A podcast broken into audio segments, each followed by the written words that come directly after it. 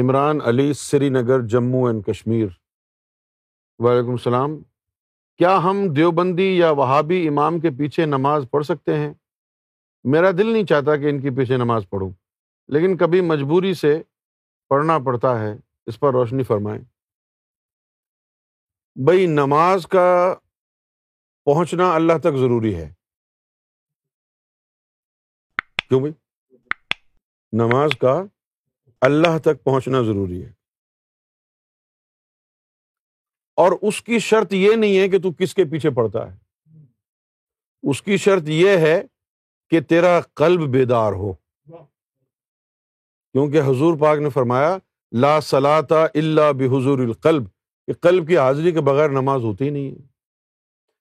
تو اپنے دل کو زندہ کر لے جب تیرا دل زندہ ہو جائے گا نا تو پھر تو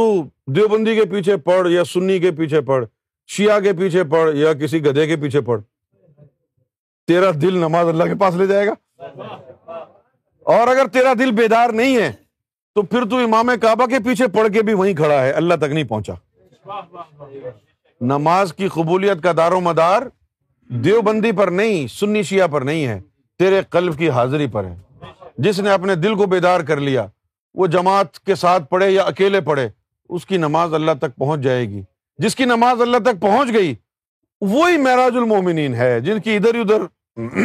بھٹک رہی ہے نا نماز جو قبول نہیں ہوئی اس کو نماز قضا کہتے ہیں اس کو نماز قضا کہتے ہیں جو اللہ تک نہیں پہنچی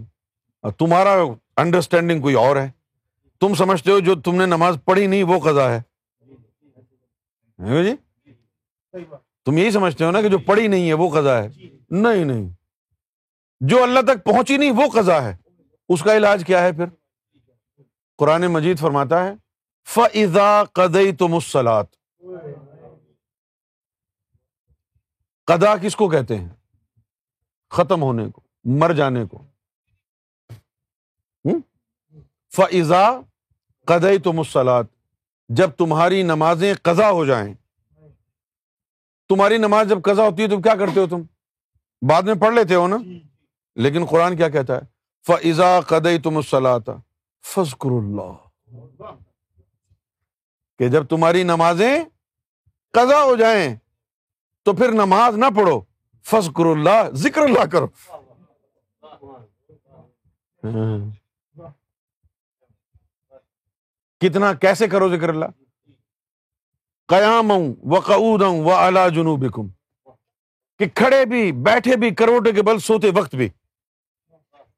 پھر ایسا ذکر سیکھ لینا اب یہ جو تم جس کو تم قضا کہتے ہو وہ والا ذکر تو نہیں ہے نا یہ کہ نماز قضا ہو گئی بعد میں پڑھ لیں گے یہ وہ قضا تو نہیں ہے نا جو قرآن کہتا ہے پھر یہ کون سی قضا ہے یہ وہ قضا ہے کہ جو تو نے پڑھی اور پھر بھی اللہ تک نہیں پہنچی اور پڑھتا جا رہا ہے اور وہ اللہ تک پہنچ ہی نہیں رہی ہے پڑھتا جا رہا ہے وہ پہنچ ہی نہیں رہی ہے اور تجھے خود بھی پتا چلنے لگا کہ یار میں نماز تو پڑھتا ہوں لیکن مجھے نماز کا کوئی فائدہ نہیں ہو رہا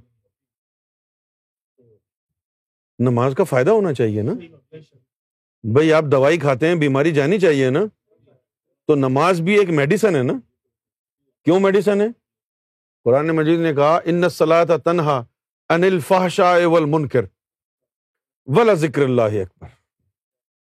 کہ نماز برائیوں اور بے حیائیوں سے روکتی ہے اب تم مجھے بتاؤ تم پانچ وقت کی نماز بھی پڑھو پھر بھی فراڈ کرو حرام کھاؤ حرام پیو حرام کرو تو پھر تمہاری نمازیں کدھر گئیں اس کا مطلب ہے کہ نماز میں کوئی مسئلہ ہے نماز سے کوئی فائدہ نہیں ہو رہا ہے تو کیا مسئلہ ہے نماز قضا جا رہی ہے تیری نماز تیری قضا جا رہی ہے تو اب کیا کریں جب تیری کوئی نماز اوپر نہ پہنچے تو اب تو اس کو چھوڑ اب تو ایسا ذکر سیکھ جو کھڑے بیٹھے کروڑوں کے بل بھی ہونا شروع ہو جائے اور جب ایسا ذکر سیکھ لے اور تیرا دل منور مطمئن ہو جائے حضوری قلب نظر میسر آ جائے تجھے پھر دوبارہ نماز پڑھنا شروع کر دکھاؤ ذرا آیت کہاں فیضا کدئی تم سلاد لکھو دیکھو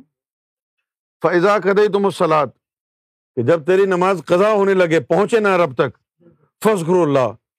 اللہ تو کا ذکر کر قیام و و اعلیٰ جنوب کم اٹھتے بیٹھتے کروٹوں کے بل بھی اور فیضا اتمان تم اور پھر جب ذکر کے ذریعے تجھے اطمینان مل جائے یعنی حضوری قلب مل جائے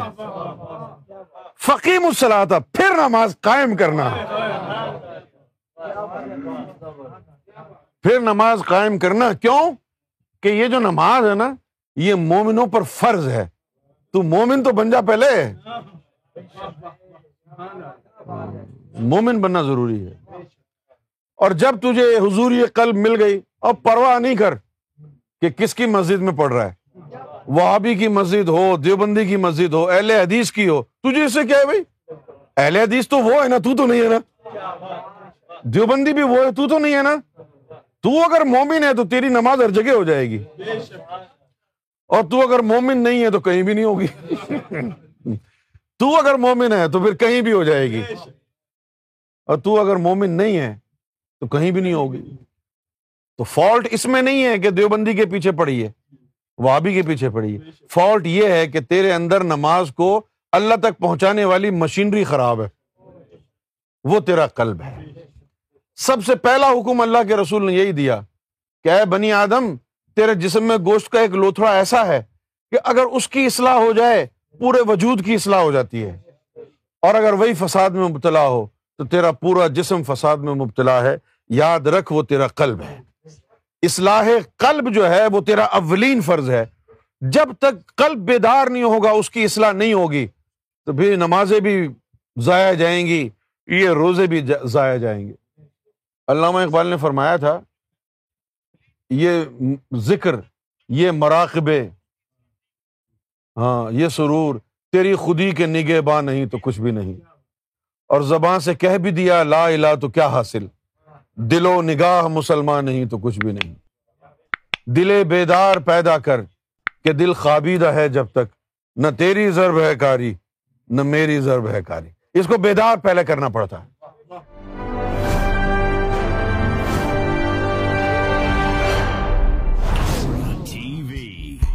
bringing light, love, and peace in your life.